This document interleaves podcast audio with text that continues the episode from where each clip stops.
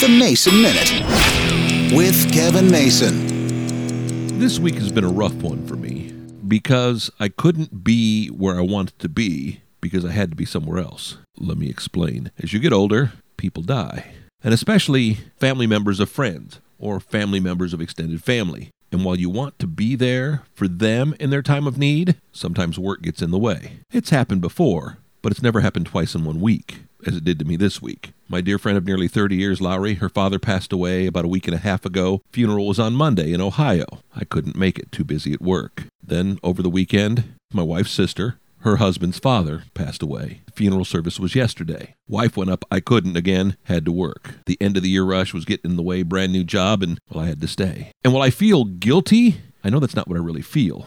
As the saying goes, funerals are for the living, not for the dead. We honor the dead, but they're for the living. And that's what makes it even tougher.